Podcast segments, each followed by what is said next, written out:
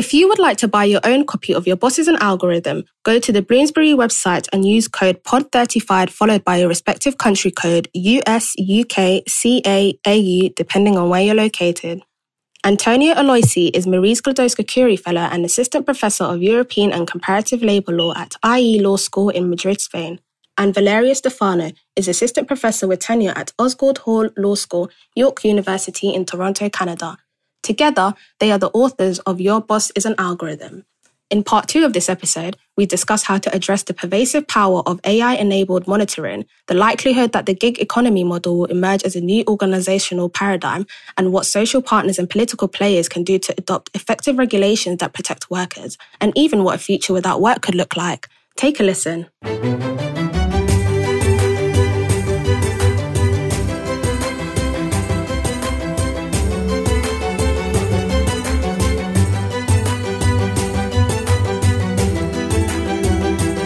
Talking about that, about how even though there's an increasing amount of like surveillance, especially for certain classes of workers, there's also within many of the same sort of classes delivery people, but also food delivery as well. There's an increasing sort of tendency by those companies to basically treat them as contractors, as you know, as you say, non-standard workers. I just want to know, like, what do you think is the likelihood of that kind of unstable like gig economy model? You know it's already like incredibly prevalent but how much more likely do you think it's going to emerge as like a sort of organizational paradigm across like more sectors? Yeah this is a wonderful question because as we claim in the book the gig economy platform work can be seen as a self-fulfilling prophecy in a sense, it is so seductive that the contagion uh, caused by this new business model could be spreading all over the labor market. What do we mean about gig economy? Actually, we started focusing on this emerging phenomenon back in 2013 14. And at the moment, it was everything about the possibility of Uberizing the labor market, of shifting from stable and better regulating relationship to non-standard and relationship based on this commercial transaction. So the idea of having a vertically integrated business based on employment relationship, cost, obligations, responsibility was totally outdated. And everything was about the rise of the so-called sharing economy, the collaborative economy. There was this ethos offering the opportunity of monetizing resources. Now, this gospel has been strongly demystified in the last years to the point that several rule makers, including European institutions, have stepped in to regulate or even better, to adapt and to enforce existing regulation to this disruptive business model. But the underlying conditions of possibility of the gig economy, in our opinion, are here to stay. Back in 2014, many commentators used to say that we were experiencing a novel form of work. It was a novel at all because if we look at the activities that are performed, they are as traditional as paid labor in the global economy. Cleaning services, care duties, logistics, delivery, or even professional freelancing from legal services to proofreading to whatever that is connected to some activities that can be carried out remotely. But the model, the, let's say, stereotype of this model that is based on the partial application or the total misapplication of labor regulation is so fascinating because it allows many companies to base their competitive advantage on the avoidance of costs and obligations that are normally paid by employers. The gig economy, in our opinion, is a global phenomenon that has two main aspects work that is performed on location, and we are all familiar with the conditions of riders and couriers in our cities, including during the pandemic. And another more hidden part of the gig economy that is the so-called micro work. Several activities that are now outsourced mostly to the global south where working conditions are very poor and the remuneration are virtually non-existent. This model is in a way very seductive, as I said before, and many companies are starting to switch to what we call this kind of contractual distancing approaches where workers are not hired as full-time open-ended employees and on the other side, they are contractualized as independent contractor.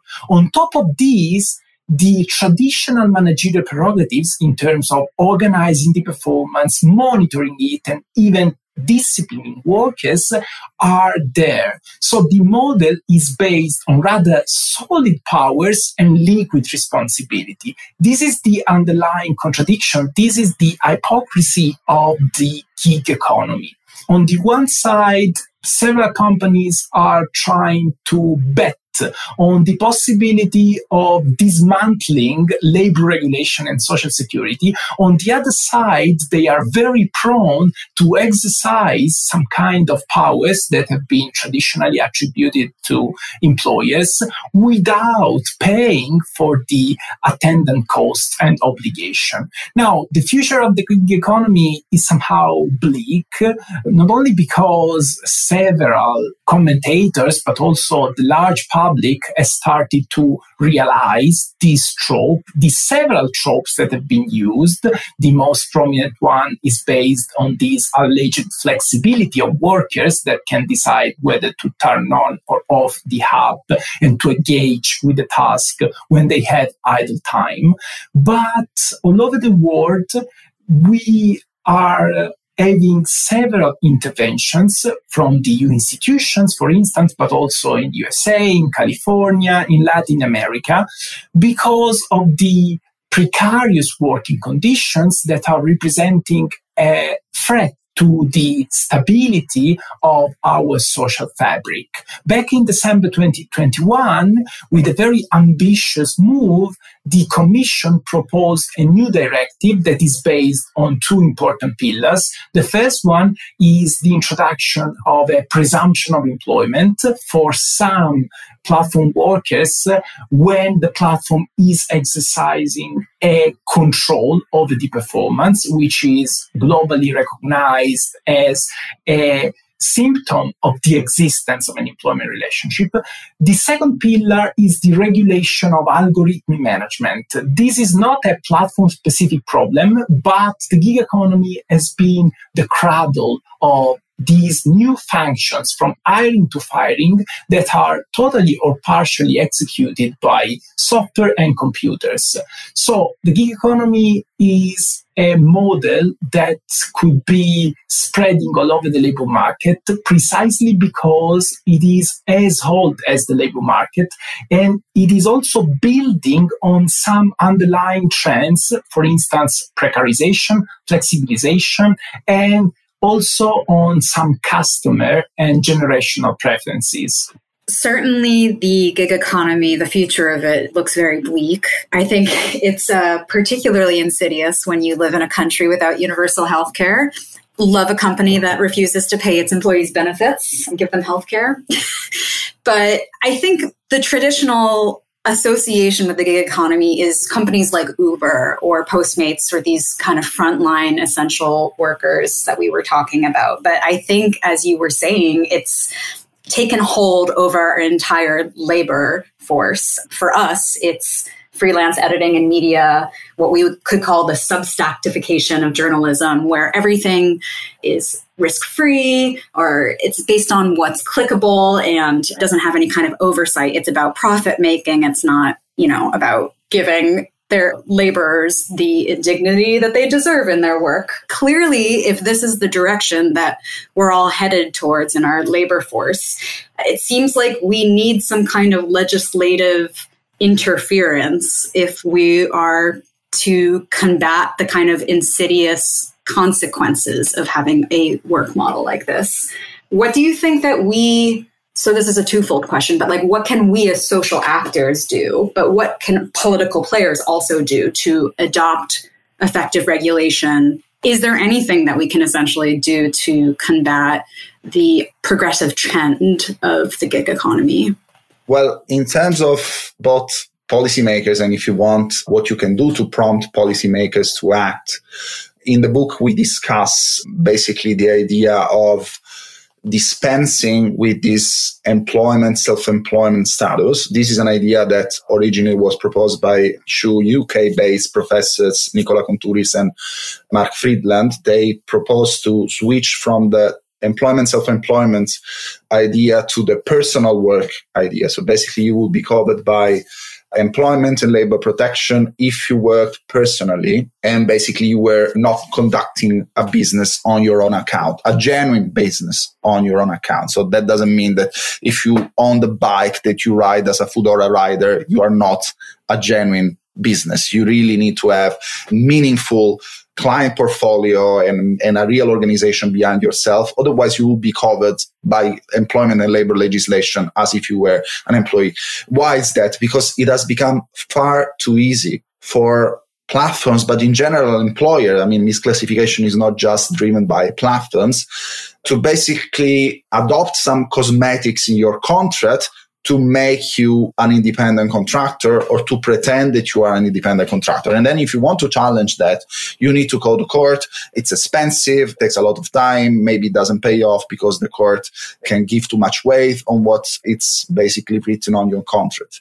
So the idea is employment and self-employment are categories that are now becoming less and less meaningful and particularly self-employment has become this monster category that puts together the partner of a huge law firm and Uber driver. It doesn't make sense to have any category like that. It's completely meaningless. So we think that this is one of the things that should be done when we talk about the coverage of labor protection. When it comes to how to react to these forms of technology, I mean, the answer is, of course, different from place to place because Europe has a different labor market than the United States, for instance. In Europe, we think that it's essential to involve the unions and the social partners, the works councils that are present are much more present in the European society uh, than in the US, for instance, or the UK for the matters, to regulate at the workplace the introduction and the use of technology. So we call for negotiating the algorithm. What does it mean? It means that whenever you apply an algorithm that wants to take decision on people and has implication on what people do and, and basically their lives and how they work, this should not come like from the top down you should have a negotiation because this has huge implications on your lives. And we have adopted this model for technology in the past, from some technologies in the past in Europe, and that has not hampered business innovation. It has not hampered the productivity, competitiveness. So it's a trope that if you want to re- better regulate these things, that has the trade off of basically hampering growth and innovation. It's basically just dispensed. It's a myth that has been debunked by reality. When it comes to the United States, I think you cannot just rely on collective bargaining. Of course, you should rely on collective bargaining whenever that's possible, but you should also have some regulatory regulatory authority that vets algorithms before they are introduced in the labor market. Uh, this is something that other people in the United States have proposed. If Ifeoma Ajunwa, who's a professor of labor law in the United States, has proposed. I mean, we can't do it only with collective bargaining in the US.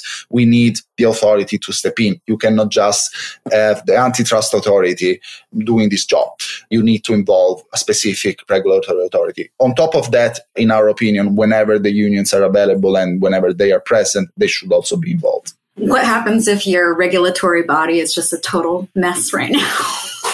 what if you don't live in a functioning democracy anymore? Yeah, I, I completely see your point. But the point is, United States has this idea that is a country that is based on liberty. Okay. Liberty should not stop at the office door. Okay. The idea that basically you are the freest nation in the world, but somehow whenever you walk in a workplace, you become some sort of prisoner of a private authority. In my opinion, it's completely against the liberty and freedom idea that is at the base of the US society. So it's a matter of democracy. It's not some weird socialist agenda. It's really a matter of democracy. Nothing more than that. I am a citizen and I don't stop being a citizen when I walk the doors of my office. That should be the bottom line, in my opinion. I agree with you. I think when you look into it, there's actually a lot of ironies of American freedom and freedom of choice. When you really investigate it, actually looks like a very constrictive, oppressive life really for a lot of people if you don't have money essentially. It's um, the logic of freedom in this country doesn't really apply to people who are not of the protected classes. I could go down that rant. I'm not going to. Another thing that i was just thinking of you were talking about collective bargaining and just the legacy of unions in Europe and just labor rights in general, I think it's hard to talk about the legislative regulatory landscape on such a global scale. But something that's happening here is we're experiencing one of the greatest labor movements in our country. We haven't had this many public union movements happening since the early 20th century. So I am curious to see if, you know, all these Starbucks locations, for example, and Amazon, like if they will especially Amazon, I wonder if in their collective bargaining units they, or if they haven't already talked about the kind of surveillance that happens in their factories. It'll be really interesting to see how that unfolds. Yeah, I think that is precisely why all these companies are doing whatever they can to stop unionization because they know that once unions are there, they need to have a discussion on all these forms of surveillance and management. And it's precisely what they don't want to do. So it's not just because they don't want to raise wages or better working time. They don't want to give up a substantial chunk of power that employers have gained in the last few decades and they don't want to basically relinquish. In my opinion, the amount of power that employers have in our societies at the moment is not fully compatible with a functioning democracy. So it's something that should be addressed as a problem of rule of law and, and, democracy rather than anything else. Let's end with like a big question, but I'm sure it's something that you two have thought about.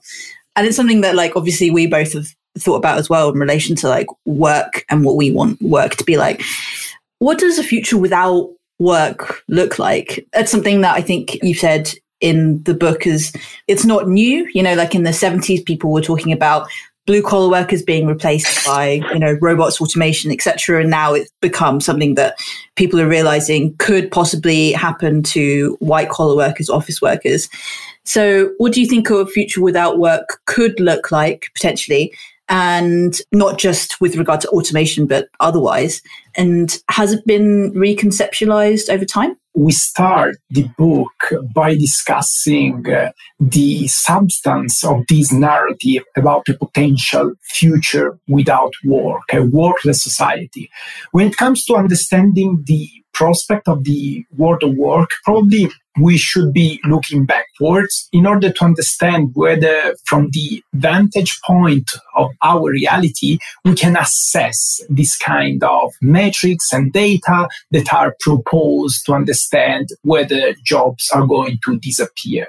Now, we also should be considering a kind of evolutionary trajectory in the understanding of the relationship between automation and the reduction in employment and the future of work. In the past, the introduction of technology was considered a way to free energies to emancipate work. So full automation was looked at as a promise of possibilities of conducting meaningful, fulfilling activities instead of spending so much energy over meaningless tasks imposed by employers, bosses, principals, or even clients.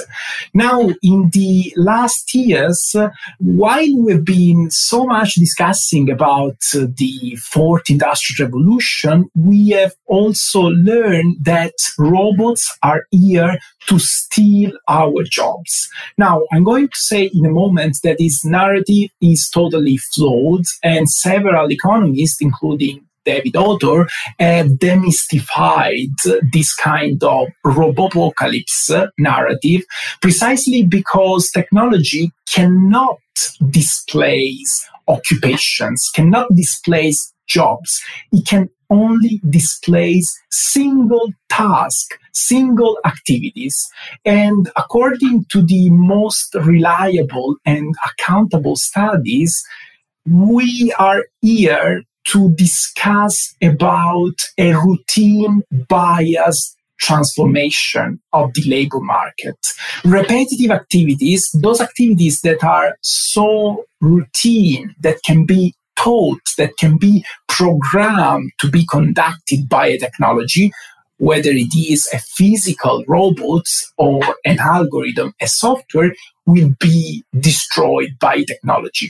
The OECD, the Organization for the Economic Cooperation and Development, has told us that only 9% of jobs will face destruction.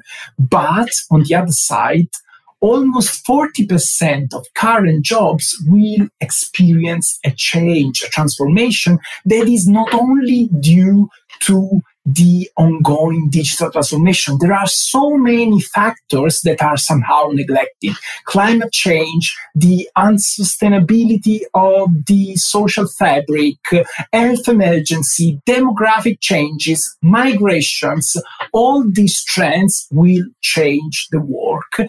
And technology is only one of the drivers of the transformation. Now, while we in a sense, accept that technology is not destroying labor, we should also be considering that this excuse, this kind of take it or leave it posture has been used to promote a kind of chilling effect when it comes to contesting some kind of practices. So in uh, today's workplace, instead of having jobs replaced by technology, we see workers working alongside robots and technologies and actually working at the rhythm of technology and robots and algorithms.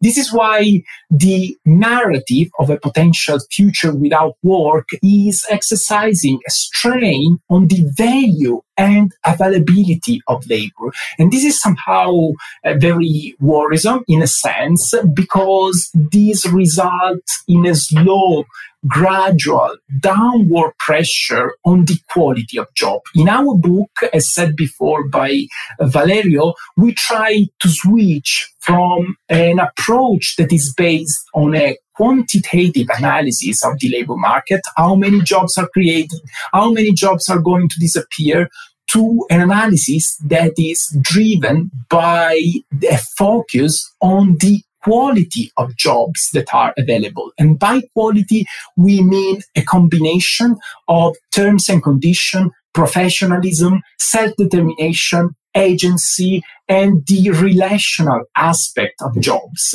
So while economists are busy explaining us that the lump of labor is a fallacy, that only repetitive tasks, also repetitive tasks in cognitive activities and not only manual activities are going to be impacted by this profound automation of the labor market, we ask for a change not only in the narrative but only in the understanding and therefore in the global conversation we should be looking at the quality of jobs we should be wondering whether these jobs that are also created transformed displaced by technology are were executing, whether they are fulfilling and whether they are decent. Yeah. I think you brought up a really important point that it's not just the advent of technology that will shape how our work looks in the future, but just all of the sort of multi layered conflicts that we're dealing with right now, like climate change. I mean, it is incredibly bizarre to keep your head down at your little computer job during a mass extinction event, right? Like it's just this cognitive dissonance that we're all dealing with. And I myself have been thinking at what point are we going to divert from this 19th century industrial revolutional model of work? Big rhetorical question, but I'm wondering, Valerio, if you have any final thoughts about, with all that we've been talking about, what the future of work might look like to you. Well, the future of work will look like what we do of it. The future of work is not something that is a deterministic thing that just will happen as if it was climate change. That will happen. That is happening. The future work is basically a human endeavor. It's human activity. We have the power to shape it much more than we have the power to basically fix what we have uh, destroyed with the environment. That means that what we need to do is not to fall into the fallacy that is only in the hands of the few tech behemoths that are out there and they will decide for us. This is something that has to do with our lives and we have to take ownership of that and we have to challenge what comes from the tech industry to make sure that technology serves us rather than the other way around. And we can do that. We have done that in the past. There's no reason to believe that we cannot do it now. The only thing is we cannot fall into the idea that there's nothing to do because if you fall into that, you don't have agency. There's much we can do and there's much we can stop and basically reframe and re-engineer to serve us rather than tech itself. Well, I think that that's a very profound place to end on. Both given us a lot to think about. So I just want to thank you again for being on our show. For everybody that's listening, you should look up Your Boss is an Algorithm. We'll include it in our show notes. Thanks again for such a great show. Thank you very much. Thank you both.